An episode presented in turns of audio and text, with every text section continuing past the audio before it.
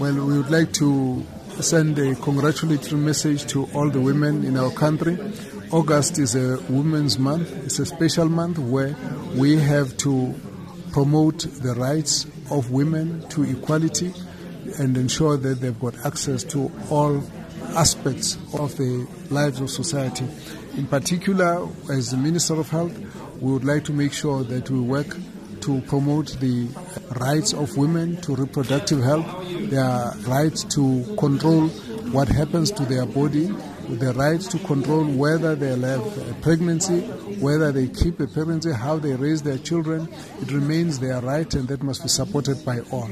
So when we all fought for the rights of women, the rights of women starts with a right to life and control of your body and ensure the quality health for yourself and your family.